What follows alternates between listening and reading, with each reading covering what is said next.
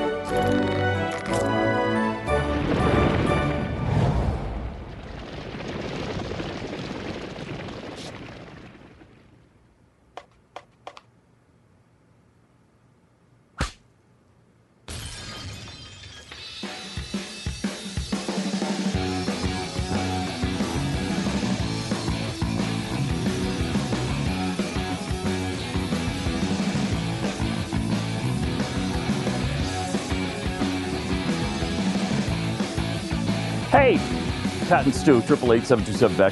Oh, and the uh, the glob thingy over there, swamp monster. uh, I don't uh, like him. Um, so, welcome to the program. Uh, we have, uh, I guess, um, we could talk a little Megyn Kelly here to start off the show. We kind of ended it off there mm-hmm. um, on radio. Uh, I honestly, I was thinking about this a little bit over the weekend. I do not understand the arguments against having this guy on. At this point, at all. Especially after seeing the interview. Yeah, uh, I mean, it was. I think it was, uh, and this is an interesting thing. We kind of talked about this as well on radio, in that, like, I'm very bored with partisan stories. Mm-hmm. In that, any story where the left is taking one side and the right is taking the other, it's impossible anymore to know whether the person is actually saying what they believe or if they're just doing it because their team wants it. Um, so I like stories in which there is some disagreement on the on one side or the other. And this is one of them. I mean, there were a decent amount of people on the right who said they should not have Alex Jones on, because, and people that I like and respect and that are interesting. And, you know, and they said, you know what? No, you can't do this. You can't do this. You can't bring this, this moron on. He's crazy. Um, and then there's a bunch of people, I think, who are on my side of the argument. I don't understand the other side really on this one, though. I mean, number one, Donald Trump went on a show. Okay, so that brings in brings relevance. Mm-hmm. Uh, number two, he tweeted out, or he sent out a link th- two weeks ago uh, uh, from InfoWars. So he's currently engaging in believing some of their nonsense. Number three, uh, the former president, Obama, also referenced Alex Jones during the campaign. This was a big deal. I mean, and, and so did Hillary Clinton uh, running, uh, tied him very closely to Alex Jones.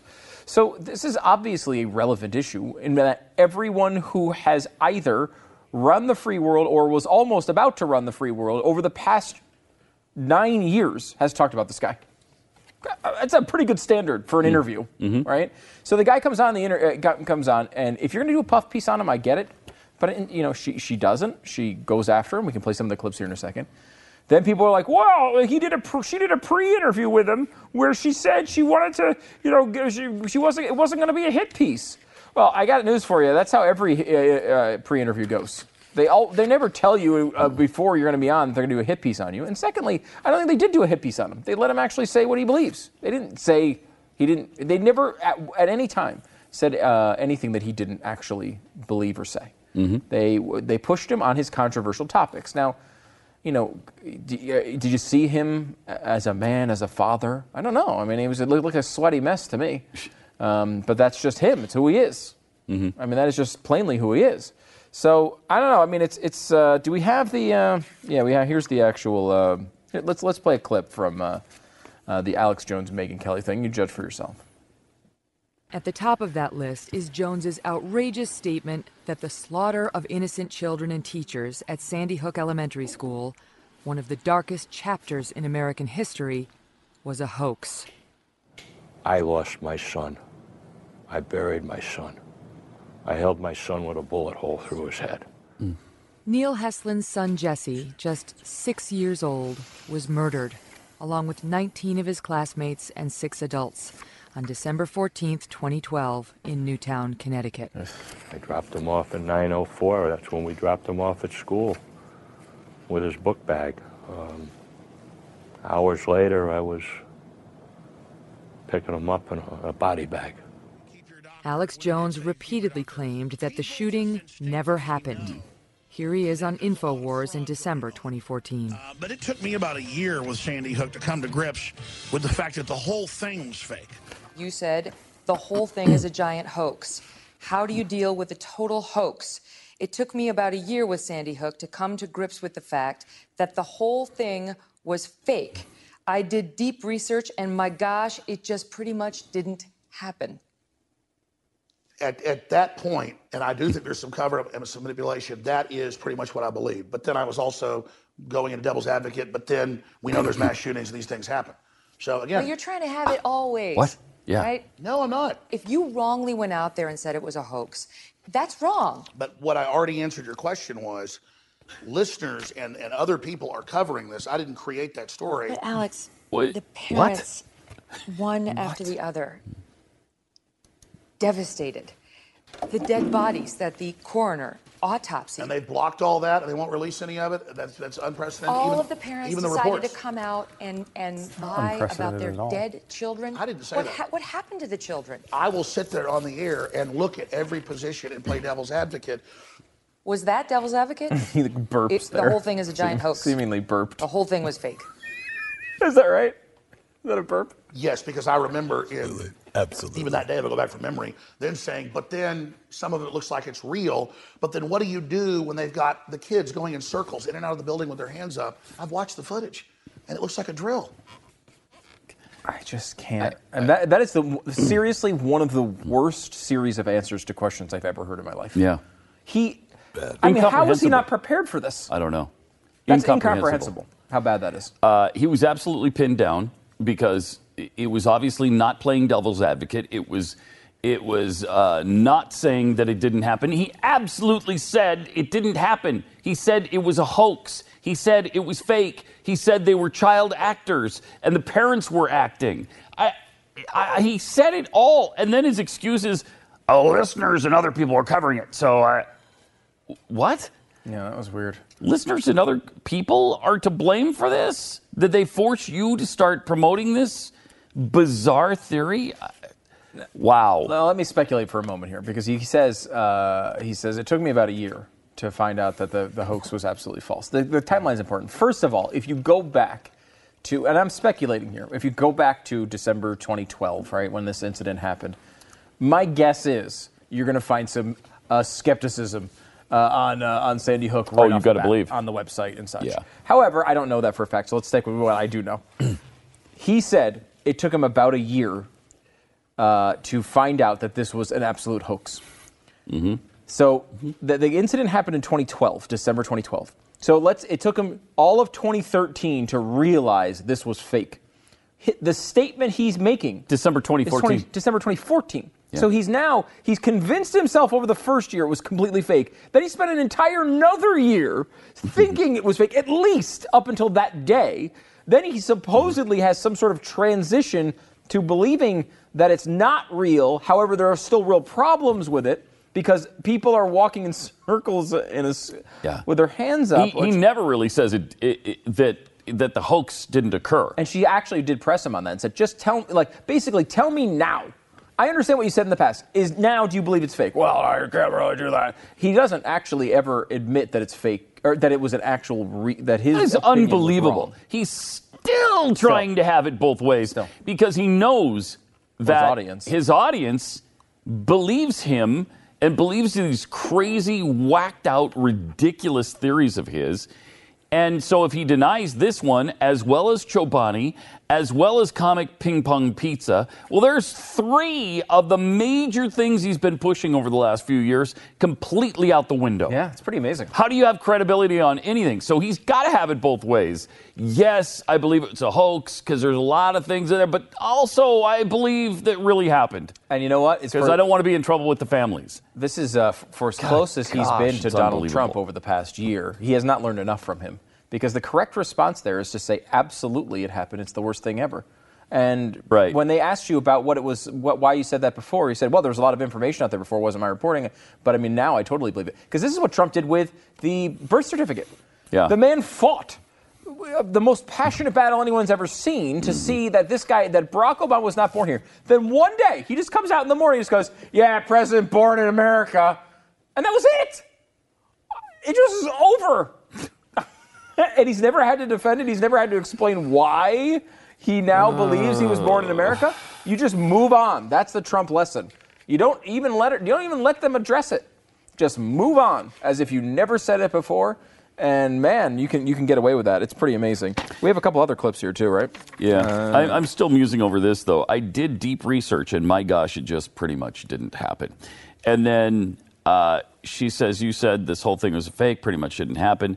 At that point, so he's he's about to give her the, he's about to admit, yeah, I, at, at that point, I did believe it, but now I don't. Even that, he has to qualify. Yeah. At that point, and I do think there's some cover-up and some manipulation. So they're still trying to perpetrate some hoax, even as he's saying there wasn't a hoax. I, I don't know. I, you know, and it, it's a bizarre world. And then we get callers, like, uh, on the radio today. yeah, I, uh, you know, I don't want to say anything bad about you guys, because I like you guys, but Alex Jones pretty, pretty good. He's... He was, His stuff is pretty real. Uh, what does it I, I take? Don't. What do you have to be shown uh, to uh, see the guy's a total fraud? And that's why Jones is wrong. Unreal. Jones is wrong to sit there mm. and try to have it both ways. As you point out, Pat, he's, he knows his audience yeah. doesn't believe. Just don't even bother. They're going to believe you anyway. Yeah, they yeah. are. If you can say yes, the things that he says and be wrong as many times as he has, and people still hang around, why bother ever trying to qualify anything? There is some force in him, though, that wants to be legitimate, I guess, because he's getting so much attention now. and and he's realizing that now he's held accountable for the for these things. So somehow he's got to kind of walk that fine line where, yeah, I don't really believe it, but I'm just saying it. But no, I really believe it, but I'm just saying it. I, it's pretty strange. It's going to be a tough one to walk for him. I will say, amazingly, he has that inside of him. The president does not. Mm-hmm. The president does not have that same thing inside of him in which he feels the need to try to justify the things he used to say or feels the need to explain it. No. Or, or, yeah. That's kind of amazing. Even Alex Jones has that in him in which he tries to justify the bizarre things he said in the past.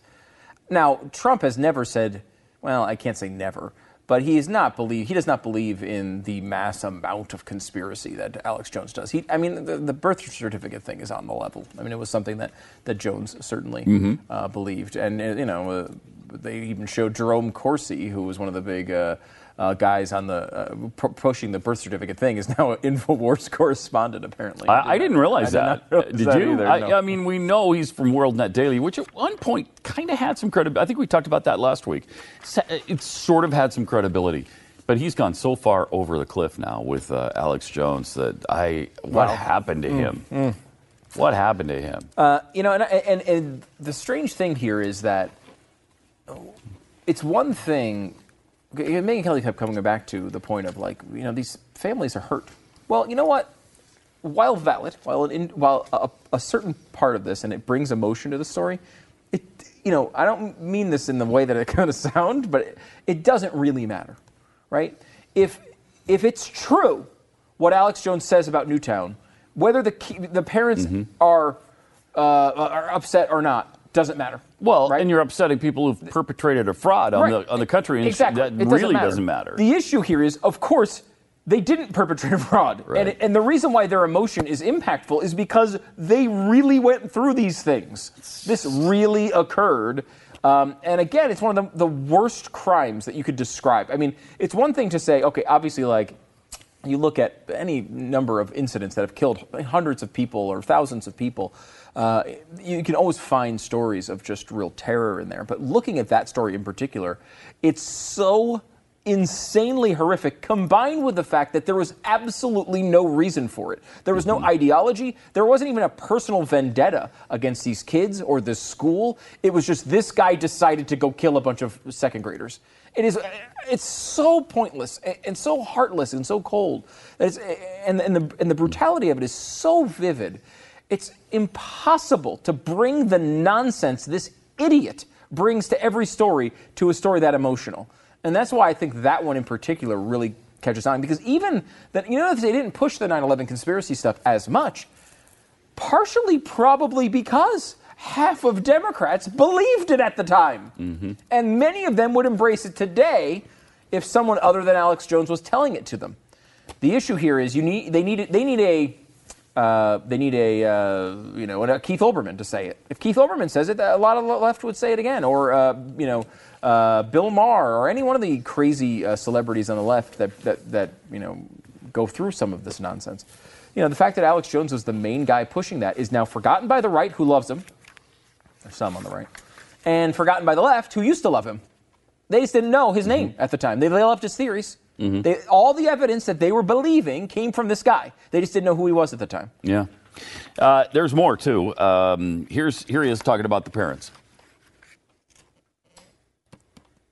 When you say... Sweaty mess, too, by the way. Parents throughout. Faked. Mm-hmm. Their children's death, people get very angry. Yeah, well, that's all I know. But they don't get angry about the half million dead Iraqis from the sanctions, or they don't get angry about all the that's illegals. That's a dodge. No, no, it's not a dodge. The media never covers all the evil wars it's promoted. All the that big doesn't things. Excuse they what don't get angry. Said about Newtown. About Geng- no, Genghis Khan sweeping across Asia. I looked at all the angles of Newtown, and I made my statements long before the media even picked up on it. What about Charlemagne? In our interview, we asked Jones numerous times Not a good what guy. He now believes, and he never completely disavowed his previous statements. I tend to believe that children probably did die there, but then you look at all the other evidence on the other side, I can see how other people believe that nobody died there. What the hell? There is no evidence on the other side. I, wow. I tend to believe that pe- that children died there, but then you look at the evidence on the other side, and maybe they didn't die there.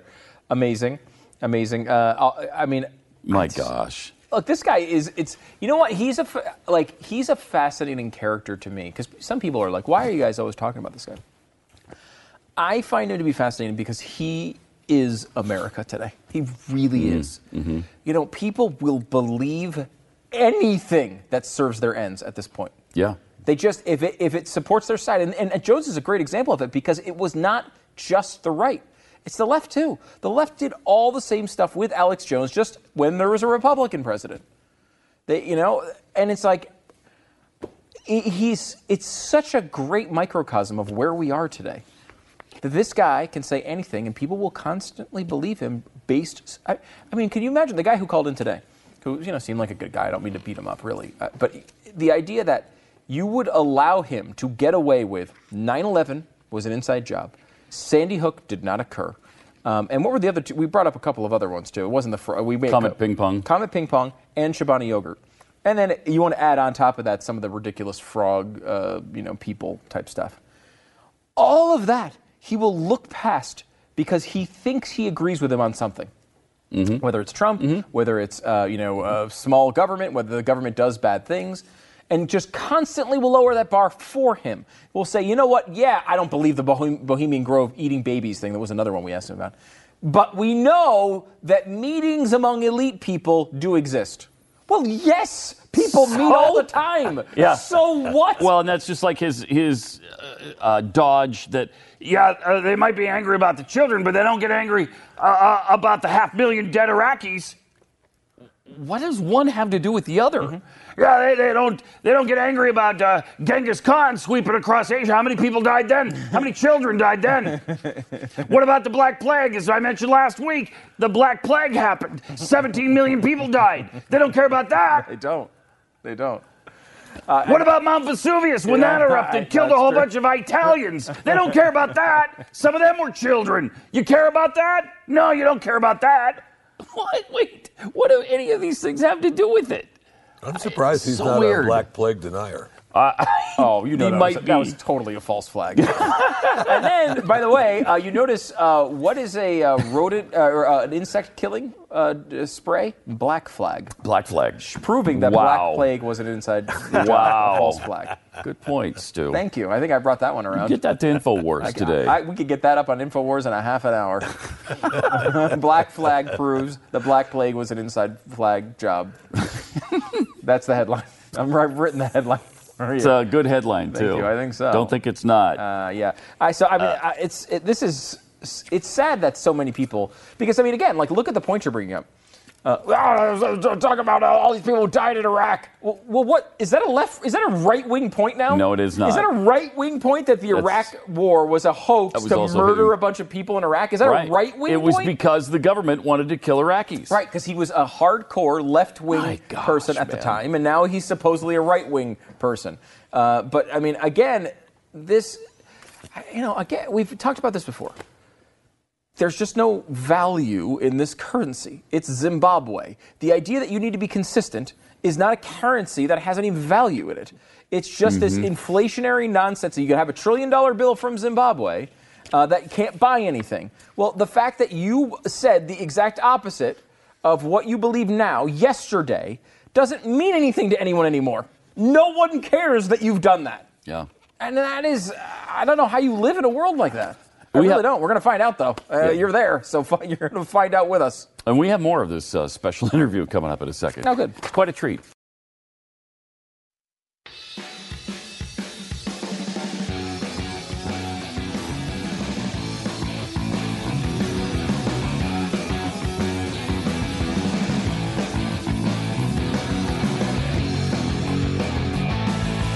You know, Stuber Gear... The one piece of evidence you continue to ignore, I've noticed, on the Sandy Hook thing, is the children walking around in circles. With their hands you, up. With their hands up. You can't, I mean, we've seen the footage. And, uh, well, I haven't, but I've heard about the footage. Around and around. Around and around, and around they, they go. go. And where they stop, nobody knows. And that proves it was a hoax. And you won't even address it. Why? Well, I... I I did, again, I you start with the uh, belief that, you know, these kids really died. That's kind of my first yeah. belief um, because of all the evidence well, supporting yeah. that. But I guess... That shows how naive I guess you are. Theoretically, right? Right. If people walked around in a circle with their hands up, it would disprove their deaths. I mean, we can all, I think we can all land there. If that did occur, right? I, just, it's, I don't understand that. And he makes that point time after time yeah. after time. Uh, I've seen the footage. Uh, kids walking around in circles in the building. What? Okay, let's say that really happened, which we can't find any evidence of. But let's say they were walking around in circles in the building. What, what does that mean? Right. So what, here, what does that mean? So we decided just because we knew you would, because you're, you're, you're it's conspiracy theory.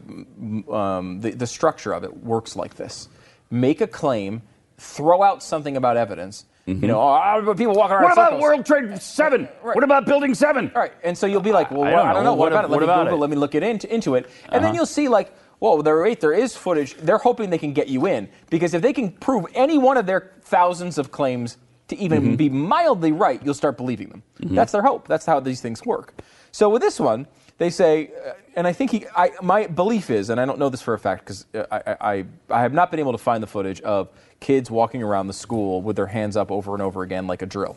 There is one piece of footage which I think everyone seems to point back to, um, people who believe this conspiracy.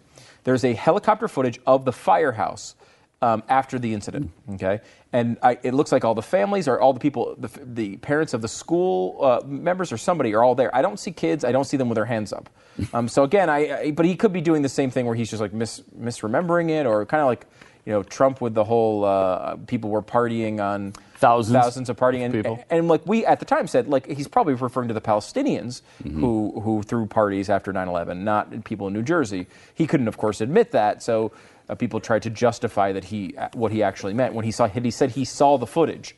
Well, you don't you can't create scene footage in your head, but you can mistake footage. So given the benefit of the doubt here, he mistaking footage for this for this b- belief by some that people are walking around this firehouse in a circle. Now, what the footage actually shows, it's about a minute long from a, from a helicopter, shows people exiting the back side of a firehouse and walking around one side and walking in the front side of the firehouse. Now, it does not show the people walking around in circles and circles and circles over and over again. You only see them leading out one side in a line, as if someone in the back of the firehouse said, hey, we need to move you to the front of the firehouse for X, Y, or Z reason. Walk out, just follow people in front of you. You'll walk out around the building and in the front door. That's all it is. It, it doesn't, it, A, it doesn't prove that people were walking around in circles.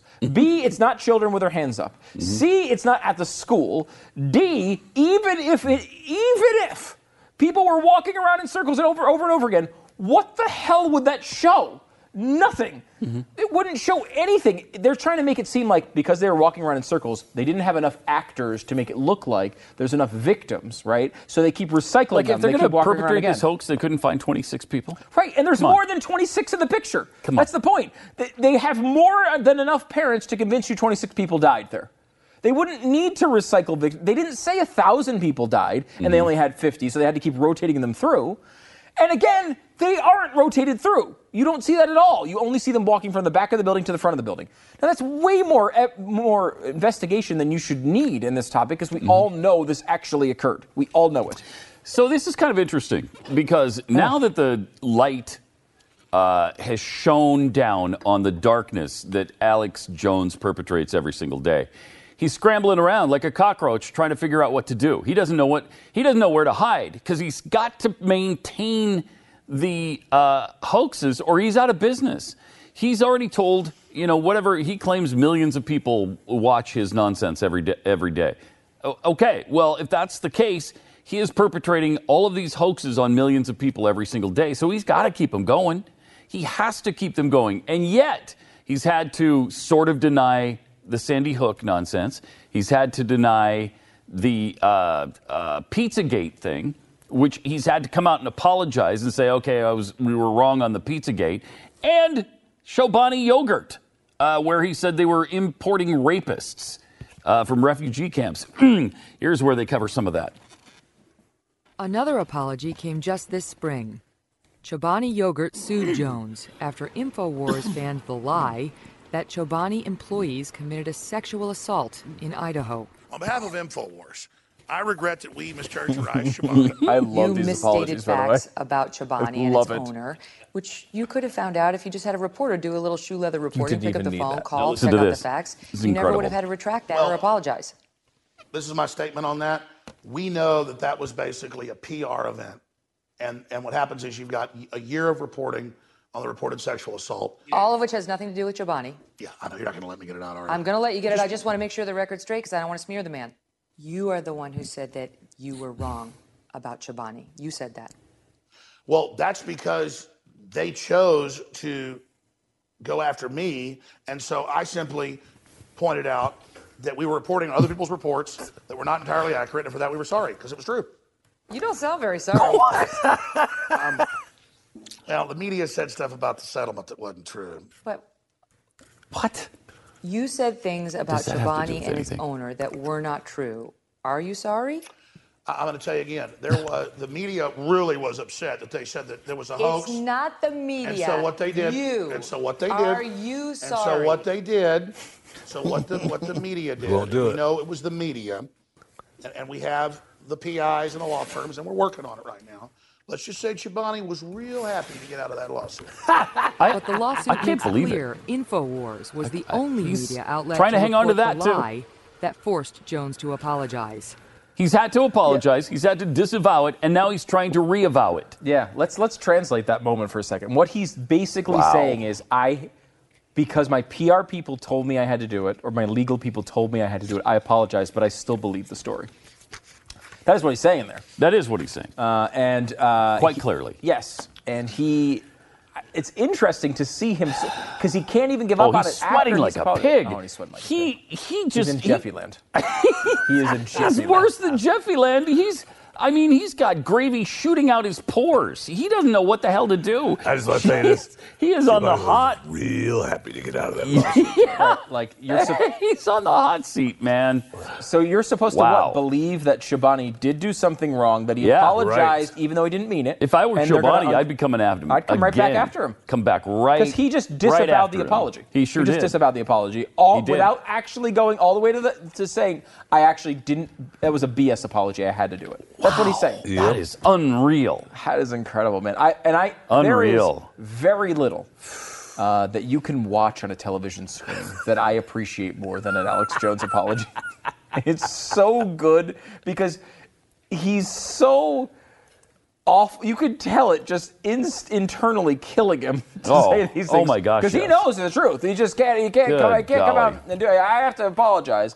Um, and his point there that like, look, what I said was that other people uh, reported other things that we reported, and for that we apologize, uh, because that part is true. That part is true. And you know what? You can't, that doesn't, deflecting to other reports, you use those as if they were true, rather than checking them out to see if they were true. You still have the responsibility. And I think it's like, it's okay. Like, we've brought up theories before by people that we don't know that are true. And what we say is, look, we don't know if this is true. Right. Uh, we're checking into sure. this. Uh, we don't think, uh, you know, this part of it. But like, here's what's being reported. This can't be true. How many times have we said that? This oh, cannot be true. Yeah, this cannot be true.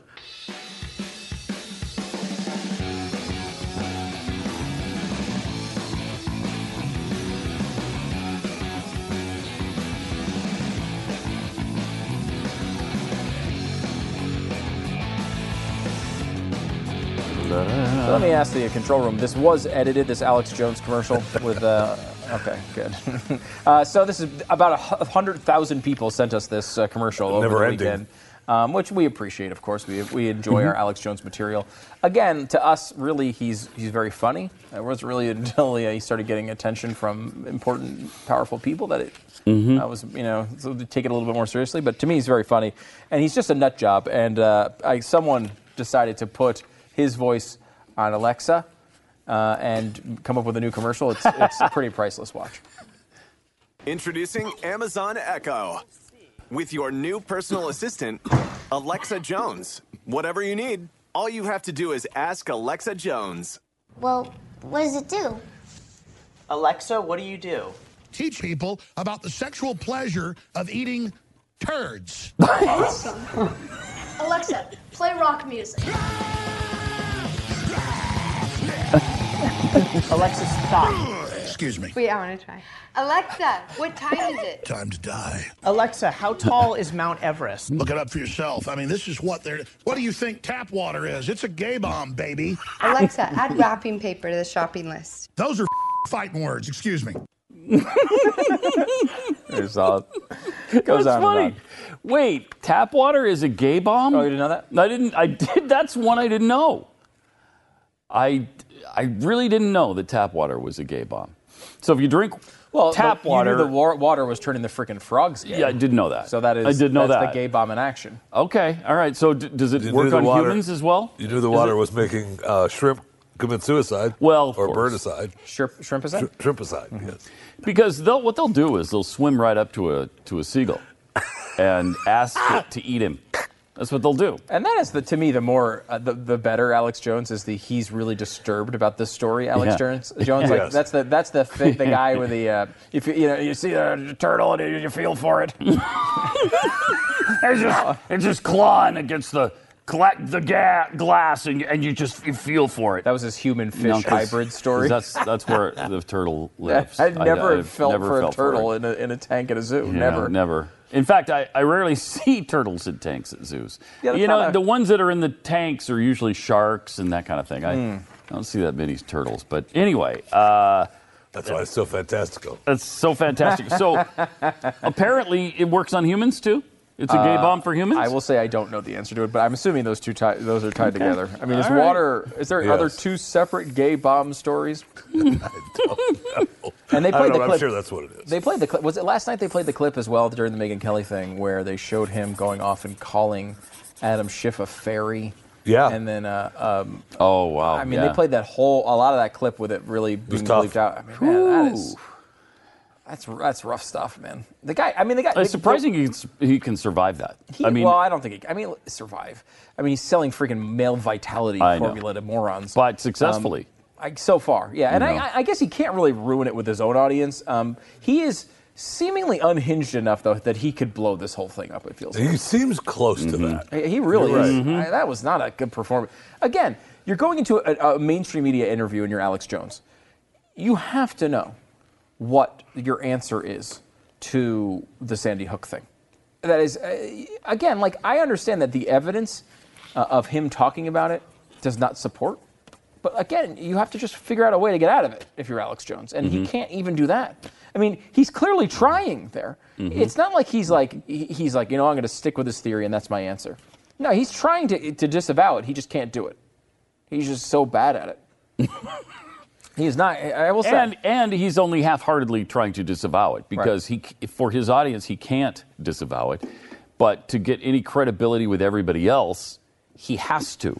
So it winds up in that weird zone where I both believe and disbelieve. Yeah, one of the things Trump has really mastered, and he did really well throughout the campaign, um, is realize, and I don't know if he did this in a, in a, he studied the psychology of it and figured it out, or he just you know, blathered himself into it, but realize that if you say something that disavows, that disavows your audience, for mm-hmm. example, I'm going to keep DACA. Right. This. Uh, I mean, mm-hmm. here's a guy who ran on, I'm so tough on immigration. He's now going to. He's embraced, at least for a long time, the uh, the the border nonsense that Obama put in. He's embraced it.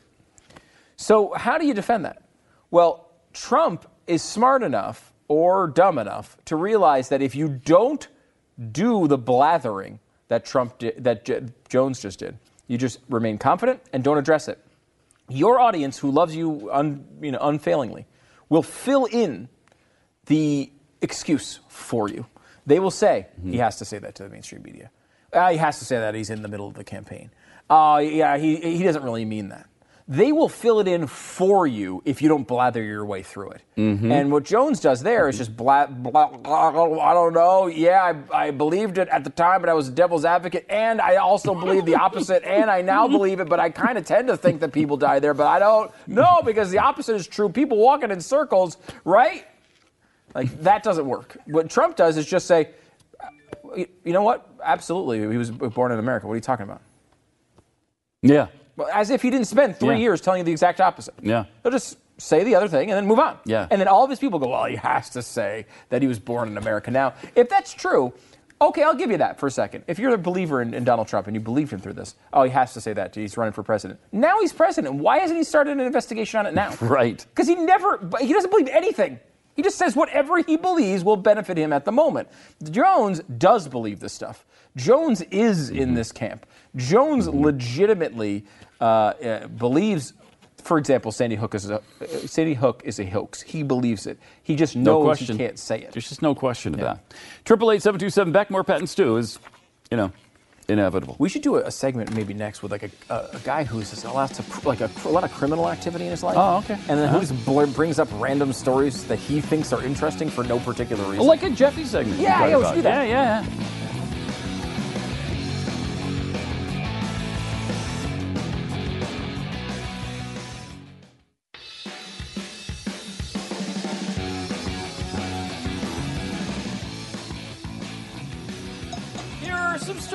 Jeffy found it felt like sharing with us, so we don't have to talk anymore.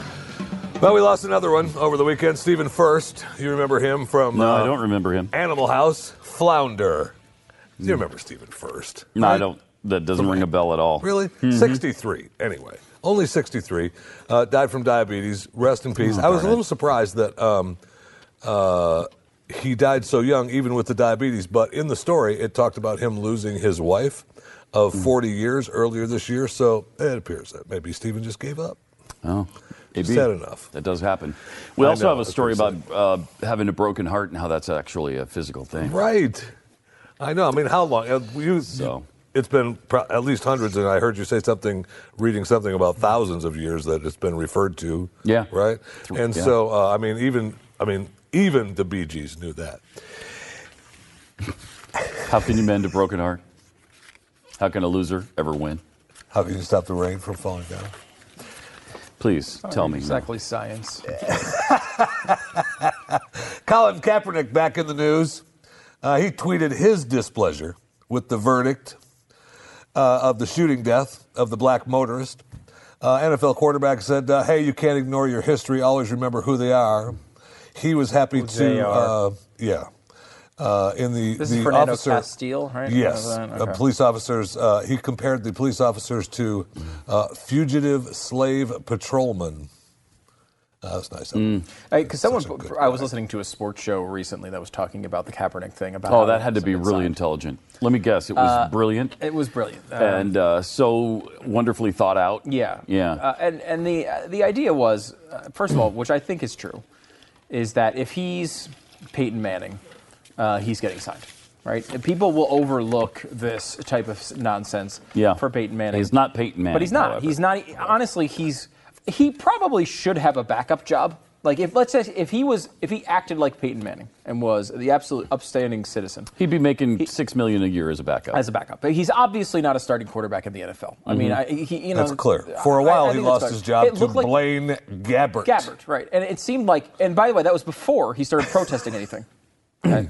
So I mean, it seemed like he was going to be a good quarterback for a while. Yeah. It didn't work out. Sorry, you know. Would, do people like? I mean, does Mark Sanchez get a job somewhere after he, it looks like he's going to be a good quarterback and it doesn't work out? Yeah, he's still in the league. Mm-hmm. He's making two million dollars sure. a year sure. as a backup, yeah. and it, you know, people will try it. Um, but with the, the penalty of a guy who is, you know, doing this nonsense off the field and and honestly on the field, right, taking a knee for the national yeah. anthem, um, that is something that people aren't going to put up with with it with. For his return. Correct. They're not going to put that much investment. Enough. It's just not yeah, worth it. Yeah, because he's been passed up over and over mm-hmm. and over again, one backup quarterback gig after another. Yeah. Nobody wants him. Nobody and, wants that baggage. Right. I think Seattle and, is kind of uh, showed some interest. They, they, they did, but they, they signed somebody else. Uh, they signed uh, Austin Davis. Yeah. Um, Austin Davis no. over Colin Kaepernick. I, I mean, I, I mean, if just pure football, I probably also sign Austin Davis over. Yes. Not, not because I think Austin Davis is some superhero, but because Kaepernick obviously sucks, and he's obviously focused on other things than football. He's not. Yeah. He is not throwing his life into football right now. If you have someone who's working their ass off to do this, like Tim Tebow is not a good quarterback either, but at least he was working his ass off all the time. Uh, all the time, he still couldn't get a job. The other part I want to say about this is.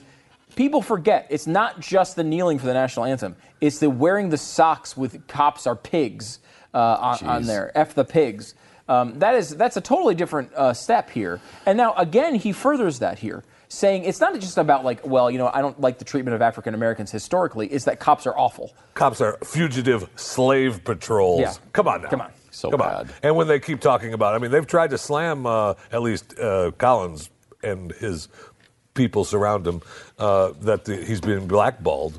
And uh, I like, you know, the N F L is, uh, you know, handling it pretty well, I thought, because Roger was like, uh, no, uh, we're a meritocracy. That's true. It's a good word from Colin. We're a meritocracy. If a team thought that they would help them, he would be signed. There's no question. And that's I, I, probably I, true. I mean, they don't, probably want, they true, don't want the hassle that comes with him. Uh, and the yes. backlash from some Absolutely more conservative not. fans, but also the guy's just not good. Right. He right. had one decent year, and then he's he's been garbage the rest of the time. Yeah. So I mean, if, I, nobody wants to take that chance. And the comparison uh, with uh, some of the other excellent quarterbacks, Hall of Fame, future Hall of Fame quarterbacks, to Colin is ridiculous. Oh yeah, mm-hmm. completely. How, let's a good example here is Johnny Manziel. Johnny Manziel has a lot of potential. He actually showed flashes when he mm-hmm. played, but he's a disaster per- And he's out of the league. And he's not in the league. Out and he's, of the league. By the way, white. Right. right. I, right. You know, I, I, honestly, like just from pure playing, I probably at least attempt it with Manziel. I mean, but neither one of them are going to be in the no. league because they have their own sets of issues. They sure do.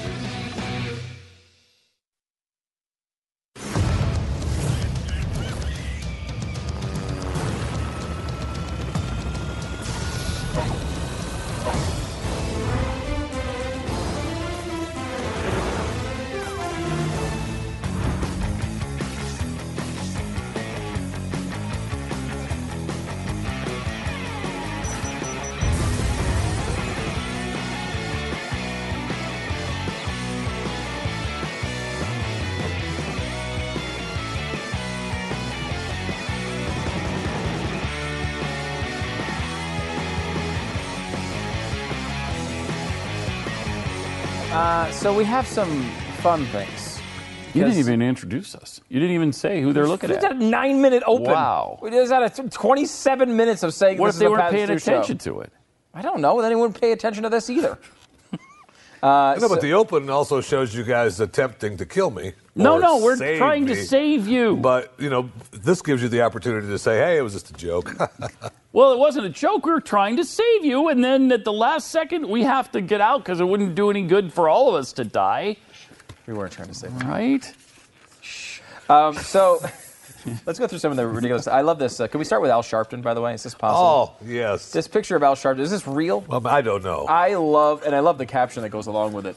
Um, Happy Father's Day. Uh, headed to Workout, then Politics Nation. Uh, then wow, he is show. a tiny little guy now. It's funny you say that. The, the, the caption of uh, a guy who tweeted it said, Al Sharpton looks like a twelve-year-old in his P E clothes for third period. He does. Except for the gray hair, you would think. He's like eight years old. Isn't that a wet? That I is mean, so weird. It's so weird, too. There's this guy is a guy who's known for being, uh, I mean, as he came into our lives as this fat guy. Yeah. And now, I mean, yeah. he looks... He does. He looks like he's like twelve. He looks like a miniature person. There's not a lot of us. What? There's not a lot of us that, uh, you know, are like that. That No. Uh, what do you mean us? Why would you say? I'm just saying. Me, me and Al, it's, uh, there's not a lot of us. There's not a lot in common. Into, uh, I will say that uh, he was... come into your lives, uh, you know, as, uh, as fat people. Overweight, and then uh, leave and then uh, looking like a twelve-year-old kid. There's not a lot of us, too. Hmm. It's an interesting perspective about your life. Uh-huh. And the way you look. Um... Let me ask you this, and this is, uh, I don't know if you've seen this video. Oh. Um, but you think anything? You read about it? Can we go back for just a second to the, Al before you go? Sure, on? yeah, of course. Um, this man still has a, na- he, he promotes his national radio show. Yeah, I mean, I don't know what that means exactly. It's on the internet, that's what that means, right? Is that what that means? I think he. Abdu- I don't know. I, I think know. he legitimately. I mean, who carries that. the Al Sharpton I don't show? I, I don't Please. know. Maybe there's certain. Please. I think there is. I think he does because I remember yes. when we there was some story where there was a gun incident. And someone called in and said, Al, what are you going to do? Start banning knives? If, right. Uh, if, and he said, yeah, you know what? If there's a lot of, if there's a problem with knives, we'll ban knives. And we played a clip from that. That's the only reason I believe. That was a couple of years ago, though. I don't know if it still exists. Can, can we also examine the socks situation with the shorts? Oh, yeah. Way too tall. Way too, Way tall. too high for socks with shorts on. No. No, honey. That uh, is a very, very bad fashion faux pas. That looks like an old white guy doing something like that, right? And, and, like an eighty-year-old man would do that and wear that outfit. And can we uh, go into the... Because I think we go even further here and now analyze what is his thought process when doing this.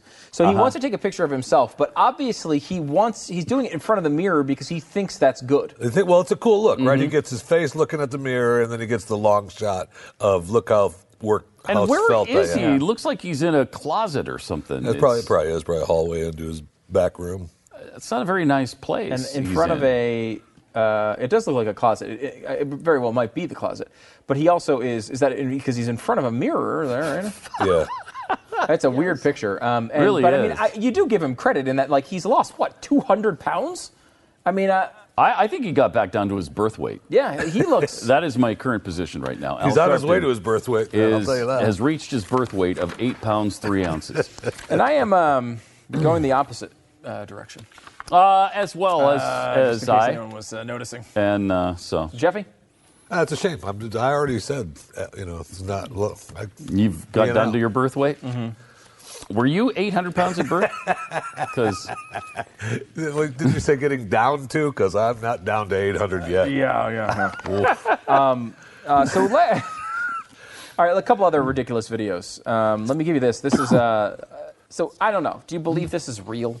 Do you believe this is real? This is supposedly a guy. I guess they're maybe gonna. They have a camera to maybe jump out of an airplane with a parachute. They drop the camera. And then it falls down to the earth. And we'll, I'll show you what happens here. Do you believe this is legitimate? I mean, my, my initial reaction is this can't be real. But let's watch. All right. Okay, they're up in the plane. Looking out over the planes. Uh, they're flip, up, flip off the camera. And they get a little too close to the edge here. And drop the camera. Okay, so the camera's falling down, mm-hmm. right?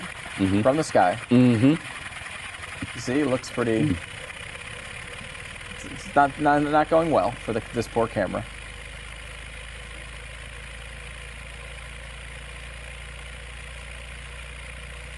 Did the chute open? Is that what happened? Or the draft picks it back up again? It's moving fast though towards the earth. Yeah, it is. Oh.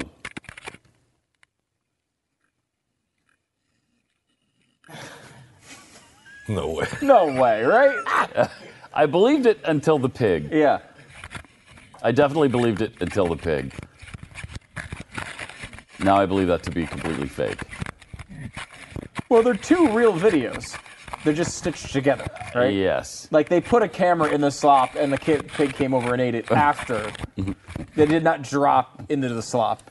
perfectly. That's really it. well done, though. It's really it well is, done, yeah. yeah. But that whole fall could really be edited pretty easily, I think. You think? Yeah, because, I mean, like, you know, it's flipping around, so it's just basically static for half yeah. the fall. Yeah, but how do you fake that? How do you do that? Do you know how to do that? I mean, I think you could do it. I mean, I, I don't, I, I can't tell, I cannot walk you through a Final Cut to get well, you to that. Well, then maybe end. You should pipe down.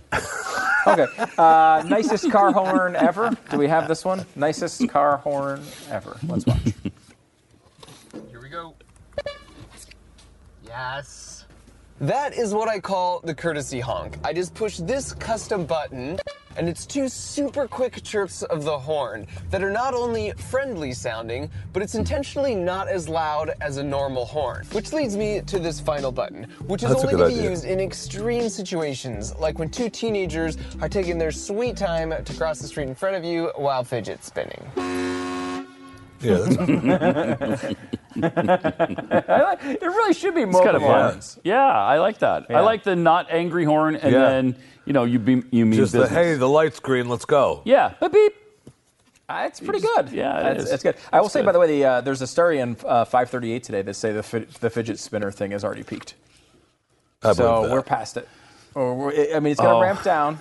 Yeah, but it looks like we're past it. Really? And that's important. In my life. Wow. It sucks for them, though, because uh, I was hoping to ride that probably through uh, the holidays.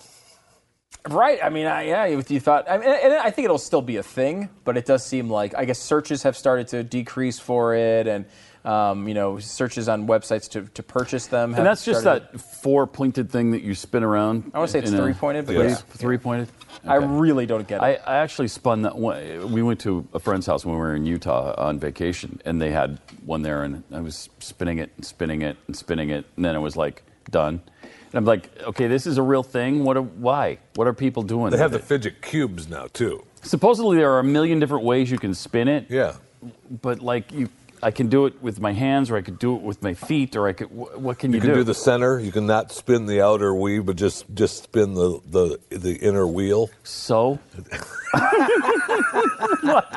so like there are moments where you and? say, "I want to really fight for this country," and there's others yeah. you just say, "It should just be destroyed." We should actually fight on the other side yeah. to destroy it. It's just gotten too stupid and yeah, too weird. It, it really has. Yeah. Um, and we, of course, and, and I would like to alert uh, the the, uh, the control room of I wouldn't. do this D two video that we have here, um, because Pat and I have been working on something really important. A lot of people are, uh, you know, a lot of people will, they, they, they, they take up all their time on these frivolous things, fidget spinners, uh, you know, mm-hmm. the Constitution, mm-hmm. these ridiculous things, when there are real issues around the world. Mm-hmm. Um, and um, Pat and I have worked hard uh, together. Yes, uh, in unison to to work on uh, issues that really, you know, matter to people around the globe. Mm-hmm. Uh, and uh, you've probably seen this constantly on uh, on cable news, um, but uh, we'll show it here and we can talk about it. Mm-hmm. Do you have what it takes to save a life? There are children in Africa today who are starving, who need food and need your help. They're killing puppies. Well, they're eating puppies. Uh, oh. Over eight puppies have been eaten by African children. Well, and, and we should we should also be clear that the puppies are in trouble too. I mean, it's not just the kids. It's mostly the puppies. Yeah, we're actually that's the kids are eating. Yeah, I mean the kids themselves they're fine, but the puppies are being are being consumed constantly. And please save African puppies. Right. So we, first of all, save the African puppies. Then that will we're, then we're going to have to come up with a new one to save the African children uh, because they're not going to have the puppies anymore to eat, which is a, obviously a big deal. But um, the puppies but. have the same flies going all in their eyes, and they don't have hands to swat them away. Now, then we're gonna, if we get rid of the flies, however, we would need to start an African frog charity yeah. because they actually eat the flies. Um, so all of this is, is very concerning. Um, and just donate money. We don't have the organization, but just donate it. Please help. Please. Please. or, or something.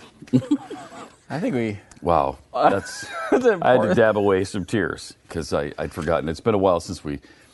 Since we uh, recorded that uh, public service announcement for African puppies, but so to review, uh, there's a problem with African children who need food, mm-hmm. but more mainly because the they're killing puppies yeah, and, and eating. We have to save the puppies, but yeah. to save the puppies, then we'd have to start a new charity to save the children, and then the the flies, if they go away, then we need a frog charity. a real food chain issue here. It is, I'm glad, yeah. we, I'm glad we cut that, though. We have raised upwards mm-hmm. of zero dollars. Well, not upwards. Uh, exactly. Zero dollars. That was a. We just did that one day. We were cutting. We had to cut a commercial for somebody, and we just that we had to like we were delayed, and we just started BSing about fake charities, and, and then we turned and, it into something. Yes.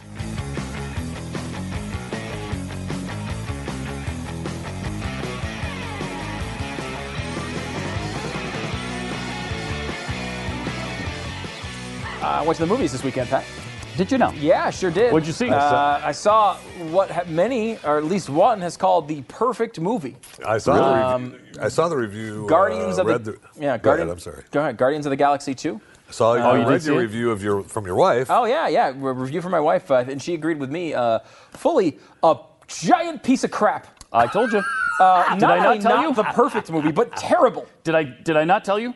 Did you, I? Who was it that said? It's a freaking mess. There is no. That was me. That was me. Seriously, there. The, it's the, a mess. The debate between who has better movie taste between Glenn and Pat is not a debate. No. There is a consensus. Pat wins this. I, how that thing? Okay, here's what happened in the movie. It's a freaking mess. Overblown, obvious, trying too hard jokes. Yes. Combine it with a thousand pounds of really bad sentimental crap. Yes. And then, if you put all of the special effects that have ever been done on a keyboard, mm-hmm. a three-year-old mashing his hands on them. That's the movie. Yeah. That it, was yeah. terrible. And I yeah. loved the first one. Loved and it. I, I did too. I absolutely loved the first one. I've probably seen the first one five times. Yeah, the that's second the one, one like. I don't think I'll ever see it again. Because it was it was a piece of garbage. It was, was just a awful. mess. A mess. How did he think that was the perfect I, movie? I don't know, man. I don't. I don't know. I when he when I heard that he had said that, because I think I was gone that week, and uh, and, and I came back and he's like, "It's the perfect movie." What? That, and you're like, "It's kind what? of a, it was kind of a mess," and, and, and you were understating it. Yeah. I mean, really understating it. It's not good. It's it, just it, not good. That was a objectively. It was really bad disappointing. Movie. It really was. It was bad. And the, the convoluted, weird story, too, is just like... I don't even know what... Ha- I mean, honestly, ugh. like, I was... I, we were right. It was hard to follow the story, but I was so uninterested in the story. Mm-hmm. Um, I, I, can't, I, I really can't believe how bad it was. Yeah, it was terrible. It's terrible. Did you see it, Jeffy? You haven't oh, you seen it yet? You don't really pay for uh, things. I forgot. Uh, so, Not yeah. for those movies. Do you like sci-fi movies? You don't yeah, like those? Yeah, no, I'll see it. I'll see it. You I will? Just, eh, just, okay. You know, I'll go to the theater. I was, re- I mean, really It'd be interesting to see again, what you think of I, it, I if it. you're if you're on. Because uh, the first one was enjoyable. To me, it was. To me, really it was good. way more than enjoyable. Yeah, I know it was. It was I know, great. and I know, and that's why. I mean, I, that's why great. I even give it better reach into enjoyable because my kids loved it. Yeah, you know, and so yeah, yeah. Uh, it was enjoyable for me. Would I go see it by myself? Probably not. Oh, really? Eh. Oh, wow. Stupid well, raccoon. We had a company in town. I also went to. Uh, I saw Churchill. Oh wow! Uh, we we played a preview mm. of it um, here. Mm-hmm. It, was, it was it looked good on the preview. Was it good? Yeah, it was. It was pretty good. Um, it, first of all, really good job by the actor. I, can, I don't know who he was, but the guy who played Winston Churchill, um, he was really good in it. It, it was Steve. Steve, oh, yeah, the actor. Steve, uh, Steve mm-hmm. was excellent in the role. Mm-hmm. I will say this, was though. It, was it just Steve? It was, no, it, yeah, it was just, mm-hmm. he had no, okay. no last name. He goes by name. one name. Like you know shit. the actor known as Steve? Steve. I don't know. Um, it was it was pretty well done, you know, uh, and he was really good in it. However, it was it was a weird focus for Winston Churchill. Like, if I'm telling you Winston Churchill, we're going to cover a part of Winston Churchill's life. Which one are you going to? World War Two. Yes, World War Two, mm-hmm. but what part of World War Two? If you're going to spend an entire movie, which they did here, basically on five days. Oh, on five days? Right. The whole thing is set in about five days, first of all. Wow. Secondly, it's not about what I would say, like, okay, Churchill, you're talking about the time where he's speaking the truth about the Nazis, and uh, and they're and uh, what's his face, uh, Peace in Our Time guy. Um, uh, Chamberlain. Chamberlain is is disagreeing with him. Like, that to me is the central story of this guy's life. Now, he said he had an amazing life, and there were many moments like that. Um, what they decided to choose was the five days leading up to D-Day, and apparently, at least according to this movie, he was really against it, like fighting to the death to stop the invasion uh, on D-Day, and uh, to the point of like. Mm. Uh, I mean, he ob- I really could have hurt the war. I mean, like, it was probably, it seemingly, wow. his worst five days. That's really um, weird. And they focused on that. And, and why he never came around to the effort. Did he just think it wasn't time yet? Or? He had an experience in uh, in World War One, apparently, that was uh, where they tried a, a similar type of attack. Uh, that didn't go well. Um, and he was he didn't want a bunch mm. of soldiers to die, which, of course, no one does. But, I mean, mm-hmm. you're in the middle of that. Like, you're trying to break the Nazi machine. You, you have to do something dramatic. They had to. It obviously worked. Um, he was, but he was opposed to it. So the thing that actually won the war, he was viscerally opposed to. Um, and they kind of went through that part of his life, which was, I thought, a strange focus. However, the movie was done well.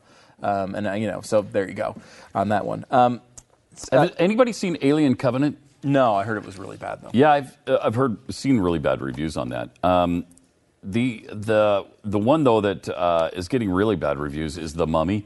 Yeah, and I think deservedly so. And you saw it, right? Yeah, it's not again. Very good. Glenn Just liked it. Not good. Glenn did, liked it. He liked The Mummy. The Mummy. Oh, I didn't hear his review of The Mummy. He he. There's told another it- mess. The Mummy is another mess. Because that didn't even look good at the preview. I don't know. We need a movie intervention. He should not see any more movies. Oh, that's right, because he liked the... That's a really good point. It's a really good point. What was that, Jeff? We were going to go to because he liked The Mummy, too. I was just trying to remember how come he liked The Mummy. Because uh, we didn't, I didn't even really like the... Pat said he kind of liked the trailer, but the trailer didn't even look good to me. I mean, no, I just I mean, figured Tom Cruise, any movie with Tom Cruise, is going to be at least not, a C.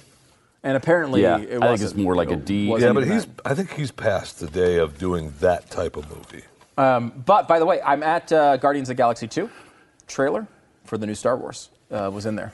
Uh, so, the, like, oh. not like the little teaser thing we've shown here. It was really? like a much more expanded trailer. Uh, showing oh, wow. a little bit about what's happening. Again, they don't tell you much in a Star Wars trailer. Yeah. Um, but I uh, this goes on the back of, of what happened on Wonderful World of Stew last week. And I'm almost surprised they're going to release this movie in December, because there's controversy um, oh, no. about really? Star Wars. Oh, no. Yes, and we, mm, I think I we proved our that. case pretty darn well on Wonderful World of Stew uh, this past week when we went into kind of an Alex Jones land mm. uh, and looking into the conspiracy, conspiracy, which we now know, obviously, and you will as well after this segment, it is true, about Star Wars Episode seven, right? Which was, that was uh, Force Awakens, right? The Force mm-hmm. Awakens. Mm-hmm. Watch this and tell me you're not convinced. My name is Stu. Or is it? It's actually not, but that's a story for another day.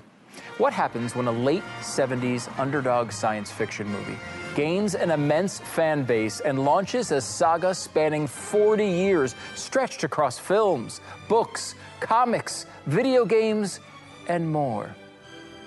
What happens when that saga has gone through a rough period where unlimited budgets and special effects could not quite seem to recapture the magic of the original? Surely you would work really hard to build off this foundation with new, original stories and experiences that capitalize on the rich, fleshed-out universe carefully set in place over the years, right? Or do you tell everyone you're selling a brand new car when in reality you've just repainted an old one? Star Wars: The Force Awakens. Sequel or remake? This is Conspiratorial Conspiracies. It's a tale as old as time, really. An orphaned nobody on a remote desert planet follows a robot with classified information into a grand adventure wherein they must join a rebellion to destroy a gigantic spherical superweapon run by a totalitarian government system which is secretly backed by evil mystical forces. Yes, despite the images you've just seen, I have just described the plot to J J. Abrams' two thousand fifteen Star Wars film, The Force Awakens. But Stu, you might say, you're actually describing the plot to George Lucas's nineteen seventy-seven Star Wars film, A New Hope. And to that, I say, yes, yes, I am. In this edition of Conspiratorial Conspiracies, I will prove to you that Star Wars: The Force Awakens is the same film as Star Wars: A New Hope, only reshot with new actors and changing roles, and maybe slightly more advanced cinematic technology. Why? Because when you're a company like Disney, who has just paid four billion dollars for the rights to a franchise, you're probably going to be a bit inclined to release something with a record of success and not take too many chances, especially after you saw what happened with those disastrous prequels. Fair warning, this segment is one giant spoiler for both films, but who hasn't seen the original Star Wars at this point? Don't answer that, millennials. Let's start with our opening locations. In A New Hope, the desert world of Tatooine is a remote, barely living world, far from the center of galaxy and civilization. In The Force Awakens, we find ourselves on the desert world of Jakku, a remote, barely living world far from the center of the galaxy and civilization. This is where we are introduced to Mark Hamill's Luke Skywalker and Daisy Ridley's Rey, both orphans, both drudging through sad, lonely existences, both craving some purpose to be delivered to them from the stars. And what do you know?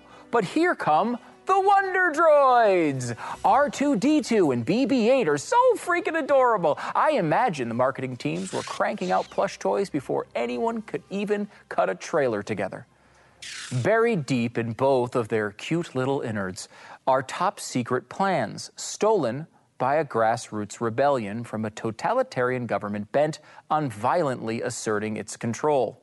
Running point for the Empire in A New Hope is Darth Vader, an evil, masked henchman carving a murderous path through the galaxy using his mystical powers known as the Force.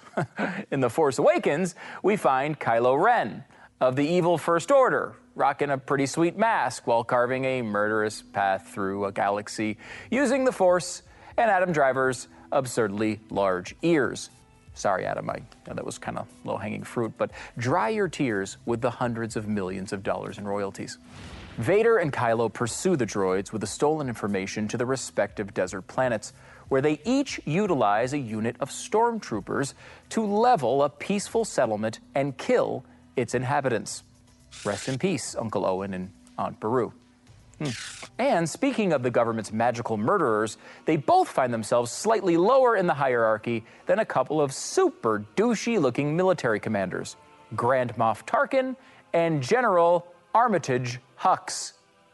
Are you serious? Did somebody looked up the guy's freaking first name? I mean, I knew I had nerds working for me, but this is insane. So yes, Tarkin and apparently freaking Armitage Hux are both under the thumbs of a mysterious, gloomy overlord who apparently has a thing about only appearing via hologram and also about creating a giant spherical laser weapon that can destroy an entire planet instantaneously. Sure, planet-sized Starkiller Base from The Force Awakens is slightly larger than moon-sized Death Star, but look, it's the same explodey laser. I think you know exactly what it's going to take to tackle those beastly massacre factories. That's right, a handsome, roguish pilot with a winning smile, cool jacket, and sweet flying skills. Yeah, we're talking about the famed Han Solo and the probably soon-to-be famed Poe Dameron, because, come on, Oscar Isaac, huh? He's literally the background of my iPhone. So, yes, these two improbably handsome men are both responsible for major victories in the ensuing battles against the Empire and the First Order, but only after they make surprise late appearances in the game. Kind of sucks for all the people who died before they showed up, huh? But hey, everyone loves a good comeback story. By the way, Han Solo is such a great character. The only way to improve him is to double him. That's where Finn comes in. You see, Han Solo started as a shady character who might not quite be a good guy. On the other hand, Finn started as a shady character who might not quite be a good guy. But Han turned helpful, you know, sort of like how Finn turned helpful. Eventually, the truth came out. Han isn't in this for the mission. He's out to save his own butt. You know, like Finn, who says he's not in it for the mission. He's in it to save his own butt. Of course, Han then comes around and joins the good guys, sort of like how Finn comes around and joins the good guys. But that's not all. We remember father figure Obi-Wan Kenobi being cut down by Darth Vader on the Death Star as little orphan Lukey looks on from a distance. I mean, even for the seventies, that looked really dumb. But I digress. Flash forward to The Force Awakens. And again, major spoiler here. Little orphan Rey watches from a distance on Starkiller Base as her substitute father figure Han Solo is cut down by wannabe Darth Vader, Kylo Ren. And yes, Kylo is Han and Leia's actual son, named after old Ben Kenobi, and Rey is probably Luke's long-lost daughter or something, because this is Star Wars and everybody's related, sometimes unknowingly, which can lead to some confusing and disturbing situations. But casual incest aside, obviously the rebellion and the resistance win their battles against the evil fascist systems opposing them, and the story is over. Finished. Kaput. Nothing left to say, right? And uh, no. If the main bad guys went down with their super weapons, the good guys wouldn't have to fight them again in episodes five and six, plus eight and nine, and apparently ten, eleven, and twelve, and forever. And the spin-offs, and the television series, and the comics, and you know what? I believe most of us are going to be dead before this series reaches a resolution and we actually find out who wins the Golden Force Trophy. And did I mention both films have cantina scenes? Apologies in advance for getting that particular part of the soundtrack stuck in your head for the next two weeks. One thing I'll say, however, is there's only one Yoda. The incredibly old, incredibly wrinkly, incredibly odd-looking little thing from a remote location who teaches the orphan about a tool previously unknown to them, which winds up helping them save the universe. There is nothing like Yoda. Except, of course, for Maz Kanata, the incredibly old, incredibly wrinkly, incredibly odd-looking little thing from a remote location who teaches the orphan about a tool previously unknown to them that winds up helping them save the universe. There are literally too many similarities between Star Wars A New Hope and Star Wars The Force Awakens for us to list in a half-hour show. So I'll pause at this point to pose the big question yet again, which actually isn't a question because I'm sure of it. J J. Abrams saw what happened with the prequels. He knew he didn't want to screw up something his bosses paid four billion dollars for, but he also knew you can't just remake a classic. No one wants that. So he changed a few of the roles, threw in a couple new actors, and remade the movie scene by scene, because you know what fans of Star Wars A New Hope are sure to like? Star Wars A New Hope. So to review, Rey is Luke Skywalker, and also probably his daughter. Fingers crossed that they don't make out on the mountain. Kylo Ren is Darth Vader Light. B B eight is a spherical, more adorable R two D two. General Armitage Yes, Armitage Hux is Grand Moff Tarkin. Starkiller Base is the Death Star on steroids. Maz Kanata is a barkeeping Yoda. And Han Solo is so freaking awesome, he could only be replicated by blending up Finn and Poe Dameron and topping it off with an Obi-Wan Kenobi-style death. Rest in peace, Han Solo. Hopefully Rey doesn't crash your beloved ship while texting and flying. Keep the millennials off the Millennium Falcon.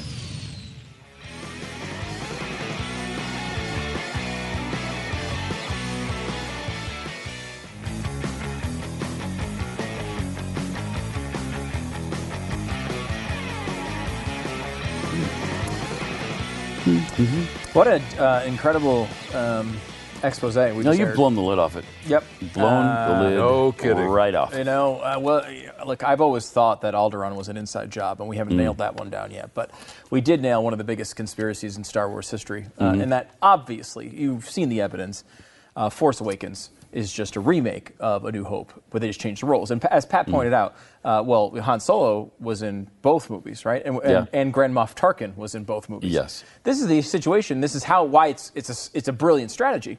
For example, Han Solo. Han Solo from A New Hope, okay, mm-hmm. is, as we explained, Finn and Poe Dameron in, in the new movie.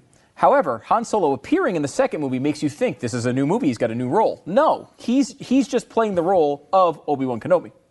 He's just uh, he's just mm-hmm. picked that mm-hmm. role up in the new movie, but because mm-hmm. it plays a trick on your brain, you're like, oh, that guy's he's got a new job. No, it's the same job. He's mm-hmm. doing it just he just he is just doing a different role in the same movie. He, they just moved him into this new thing. This yeah. is I mean, look, this is fact, I think, at this point. But let's bring on Stephen Kent anyway. He's spokesman at Young Voices, host of the uh, Beltway Banthas podcast. He's been on the program before, talking Star Wars with us and politics, and we do appreciate this. And uh, we really will only appreciate him if he completely agrees with my theory.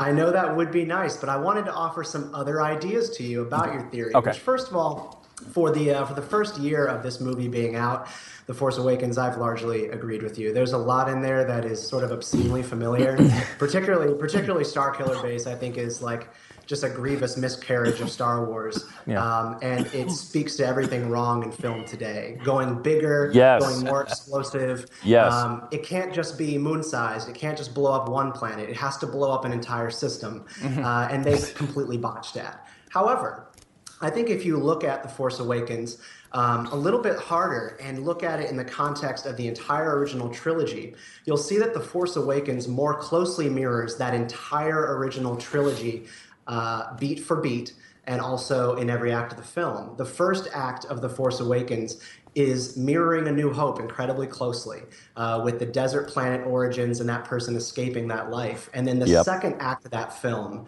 uh, is the connecting with an ally. And again, it's Han Solo reaching out to a friend, which in, in the old movie was Lando, and this one it was Maz Kanata, and then someone is kidnapped. In that case, it was Han Solo by Boba Fett, and this time it was Rey by Kylo Ren. The third act mm-hmm. of The Force Awakens, I think what they actually did with Starkiller Base in the final battle was they mirrored Return of the Jedi more than they mirrored A New Hope. It was a battle going on on ground and a lightsaber battle at the same time. Um, and also in both cases, Han Solo was on the ground uh, laying bombs and taking down the defense mechanisms for that, uh, that battle station, which is what happened in The Force Awakens. So it's actually not like A New Hope in many ways. Either so way, my- you put an inordinate amount of time into thinking about this, and that's it's, pretty clear. Facts are facts, guys. It's, so it's a different conspiracy. It's more generous, though. Look, wow. I mean, not every uh, nine eleven truther agrees with every other nine eleven truther. That's not the way this works. So I'm glad there are other theories out there. As long as we know, it was definitely not a new movie. that, yeah, that that's for sure.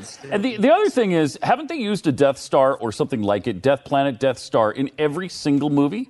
Uh, they blew up the first one. They just had a bigger one for the second one, right? Yeah. At and then you don't count the prequels, right? And uh, then you forget about the prequels, and then you go to The Force Awakens. It's another one. I, I, I mean, can it, they think of anything else? I, I love the series, but come on.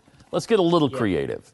There's there's a certain sense of laziness that's going along with that. But what I, I truly believe is that they were buying back the loyalty of lost Star Wars fans that the prequels alienated with The Force Awakens yeah. to sort yeah. of buy some capital, uh, political capital, if you will, to really go out on a limb in the upcoming movies. So they recaptured the magic of the original trilogy all in one movie for a new generation. And I think what really is important is that Star Wars can be handed down. Um, my young daughter loves The Force Awakens, and now she loves the rest of Star Wars too. And if that, that in my mind, is the most important thing. There's a couple points in your theory about mentors and the, the way that they keep showing up. Um, Maz Kanata does in ways echo Yoda. Um, but we have that mentor figure in every Star Wars movie. That's Qui-Gon Jinn, and then it becomes Obi-Wan yeah. Kenobi, then it becomes Yoda, then it becomes Luke. And I think of that more as Star Wars, again, echoing life. I mean, the life cycle that we go through, we are children, then we're mentors, then we die, and our children become mentors one day. That is really Star depressing. Wars, Thank Star you, Wars Stephen. Is really no, it's, yeah, I'm sorry you're going to die, but Emperor Palpatine might be able to help you escape your death. Uh, you just have to sell him your soul and join the dark side. I'm glad you brought us to the Emperor, because you had an interesting theory about uh, politics uh, in the real world here, uh, with Roger Stone being the only figure in modern politics that is actually like Emperor Palpatine. This is, I think, Man. a pretty accurate theory. Can you walk us through it? I, I'd be happy to. So I heard about the Get Me Roger Stone documentary on y'all's show, or I believe it was actually Glenn's show where you were talking about it. So I went and checked it out on Netflix myself. And man, the dark side was strong with that movie and with Roger Stone. I, I kind of watched it, and I finished by thinking, aren't we all tired of everyone in the world being compared to Hitler? Like, it's it diminishes every mm-hmm. political conversation and historical parallel that we make. Um, there, there are times when it makes sense and there's some merit so that we can sort of understand history. But at the same time, that's why we now have this thing called Godwin's Law, which is that inevitably every political conversation, someone will get compared to Hitler or the Nazis will be referenced. It's quite a Hitler um, thing to say there, Stephen, but go ahead. I know, I know. It's very, very like it. So Roger Stone, what I found really compelling was that this guy embraces Um, hate over love, uh, anger and aggression and deception as his guiding principles when it comes mm-hmm. to operating in politics. He has these things that they lay out in the documentary called Stone's Rules. And some of them that were mentioned was that, you know, hate is a more powerful motivator than love, that you have to attack, attack, attack, never defend. That's when you're losing. And there was this other one, no one builds statues to a committee. Uh, there's this incredible focus on the power of singular leadership um, and the fact that democracy at the end of the day doesn't really appeal to people. They want strong leadership. And that's something that Palpatine understood as well, particularly in the prequels when he realized that the mm. Clone Wars and the Jedi Order were dividing people, that they wanted to rally around someone. And it just reminded me of when Palpatine says to Anakin, I can feel your anger, it gives you focus, and it makes you stronger. That could have just been said by Roger Stone based on everything you saw. Did y'all see the documentary as well? Uh, we, yeah, I've seen parts of it. I actually haven't seen the whole thing yet. I, I, I we did talk about it at one point, and, and you're actually selling me on going back and watching the whole thing because, uh, I mean, he's an important figure. I, my argument was similar to the Megyn Kelly, Alex Jones thing from this weekend, if we can bring the show full circle here, and that these people are important, no matter how nuts they are, no matter what terrible mm-hmm. things they believe, they are important to look at and try to hold their feet to the fire as much as possible because they are influencing people.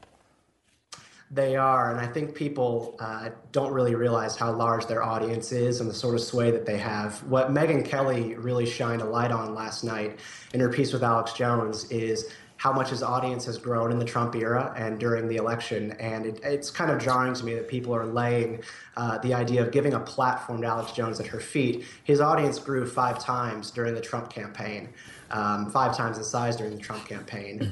And Roger Stone is aware of these sort of things too. Um, these are folks who you need to be aware of what they're up to and the insidious things that they're working on. And that sort of speaks to the Palpatine thing as well, is that someone who is truly like Palpatine, truly a dark side user, they are insidious. They have to operate in the shadows. And that's what Alex Jones and Roger Stone enjoy the benefit of doing, is operating off the radar of the mainstream media. And for the first time, somebody actually shined a light on it, went inside their studio and asked them tough questions about their editorial process and really just completely how made up and shoddy it is. Um, Megyn Kelly did the entire country a great service last night by actually doing that and not giving into fear uh, about giving this guy a platform. That's that's way behind us. It's already been done.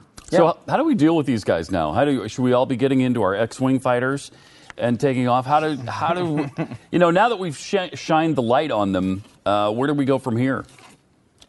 Well, the rebels definitely were terrorists in their own sense, so we don't want to give in to those tendencies. No. Um, I think I think the best thing to do is just drag these guys out of the dark and into the light. Um, if we're going to have a conversation about the power of fake news and the power that these forces have on us, particularly in the internet era, we have to discredit them, and that requires mm. just putting them in front of a camera. You guys said it better than anything. Um, you just put Alex Jones in front of a camera to try to defend his... his Sandy Hook theories, and they just fall apart, and he doesn't even own them. Um, but if you just let him go off and have his own way, he will tell you that the mainstream media won't talk about these stories, and Roger Stone will tell you that nobody will touch these ideas uh, because they can't stand up to them. And then yep. they go unchallenged. And last mm-hmm. night they were challenged, and they just sort of melted like butter. They sure yeah, did. Really embarrassing. Uh, where can people find you, Stephen? Uh, yeah, you can find me on Twitter at Stephen underscore Kent eight nine at Beltway Banthas. Uh, we have our podcast comes out every other week where we talk about Star Wars and politics and where they are meshing together. And that tends to always happen. I'm also the spokesperson for Young Voices. All right. It does seem to happen a lot on this show as well. Uh, Stephen Kent, thank you uh, for coming on the program. Uh, and to echo his, his last point there, in the past, up until this weekend, there was literally v- nothing with the exception of some unfortunately lost interview with Pat Gray and Alex Jones from years ago, there mm-hmm. is no points where a serious person is questioning him on these theories and pushing back on him. Right. And instead, yeah, right. millions of people watch them with no pushback. Now at least that pushback exists. You can actually see it, and probably as many or more people will see it now because... Uh, because of what Megyn Kelly did. I don't I don't understand the argument against it. It's it's just denying the fact that this guy is relevant, and I'm sorry, he is. When the president goes on a show, when people are using him as a main uh, uh, issue in, in the election, uh, when he's influencing. And what, what did Megyn Kelly sell? Coming point, out in the light of day. What was it? one point three billion views on his YouTube page yeah, overall. Unbelievable. I mean, how it's do you unbelievable. How do you not press this guy? And I'm glad she did it. I'm glad. Triple eight seven two seven back. More Pat and Stu coming up. We got a little spoons action coming. Ooh. Pretty exciting. Yeah. We New get flavor of M and M's. It's not about that. Oh, it's not about eating. No, this no. is all about oh, science. Yeah. Oh my gosh, I'm so I sorry. Mean, I acted like we I don't even want to eat. Ew. You know. Food?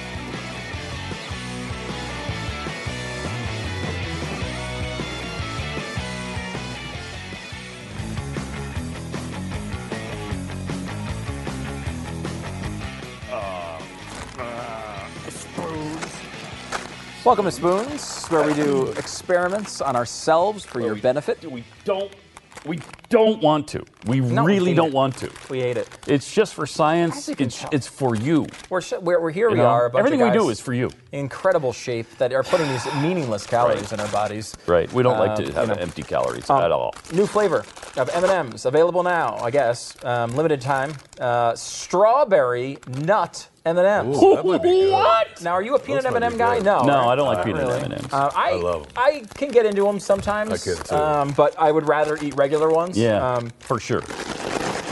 I hope these, these aren't like. Oh, the, you smell the strawberry oh, the second you open oh, yeah. that little. Oh, mm-hmm. the whiff. Oh yeah. Now nice. you got the size here. You got the size of the peanut M and M's as you kind of pretty much expect. Uh, it's about that, that bigger size, not the. They're small. They're bigger because they got peanuts in yep. them, right? Uh, and so they got a little Ooh. strawberry flavoring inside the chocolate. Let's give it a shot. Mm. Mm. Mm-hmm. Mm-hmm. It'd be even better without the peanut in it. If it was just a strawberry pretty M and M, good. I'd yeah. really like it. I gotta say, these are good. These are pretty good. It's kind of like an ice cream sundae altogether. They're actually good anyway, yeah. Mm. But yeah. yeah. I'm a little... Hmm. I hope I, these aren't like the Oreo Thins, the Oreo Thin Mints. Yeah. We, that we did a science uh, test on the other day, last week. Because mm-hmm. I went out this weekend, and I didn't believe our test. You didn't believe the test? That we did... Last week, yeah. Mm-hmm. and I, you know what? I'm going to purchase some more packages just to. You're saying to plural? Test. You, you cer- I didn't have packages. To, mm-hmm. Just to test to make sure our science was mm. right on, that's, spot that's, on. That's uh, interesting. Was it on, spot on? Yes, it was. uh, Pat is doing something interesting here, as mm-hmm. I believe he's trying to produce mm-hmm. a non-peanut version of this and I've live done that. on the I've air. I've successfully done that. You've done it already. Yeah. Here's but the peanut, completely intact. Mm-hmm. How was it without the peanut? It was better without the peanut. Really? I, I, I, mm-hmm. I will say, isn't there a caramel yeah. M and M? Yeah. Oh, why have we not had those, those are, yet? Those are real. If well, there was caramel in here, oh my gosh! Then, man, we really should try those, Jeffy. Yes, we should. Shouldn't we? Did you guys do it when I wasn't here? Is that what no, you did? I, I just ate it. No, at I home. just had some at home. No. That's why I didn't bring them in because I already ate them all. Those are. Those are. Excellent. Those are. Ama- I wish I bring those in because they're. Ma- that might be an eighteen product. They're that really might be good. an eighteen. Those car- caramel yeah, ones are those were delicious. Great. These I, are quite fact, good as Pat, well. This is good. When they came through the threshold of my house, I thought, well, I bet you Pat would like these, and then they were oh, gone. Yeah. And they were gone. I like them. Uh, strawberry I'd nut, like them. I like them more than I thought I would. Me too. Um, again, uh, it's, a, it's exactly the spirit, p- experience, uh, texture-wise and everything else, is a regular peanut M and M. You're mm-hmm. getting a little bit of a burst of strawberry in there. Mm-hmm. I would say regular M and M. Strawberry peanut, and chocolate still, right? Yep, still get the chocolate. Um, uh, regular peanut M and M for me is probably a thirteen. Um, I'd give this a little bit above that. I'd, I'd, I'd go to uh, fourteen. Good. I'll like yeah, it. I'll do fourteen as well. Mm-hmm. I think that's about right. You're pretty good. What'd you give it? fourteen. You heard fourteen? Both of us. No, I didn't. I was, you heard I was, what we I both was busy chewing on the peanuts. I, you know, I need to try it without the peanuts. A number. Give us a number. I need to try it without the peanuts. Yeah, it's thirteen seconds. One time. Just for a number. One time. Can you ever say a number? Just say it. What? A, it's just spit it's it out. It's about giving a number. Give a number. I know. I'm, I'm trying to get it. I don't have one here to test again.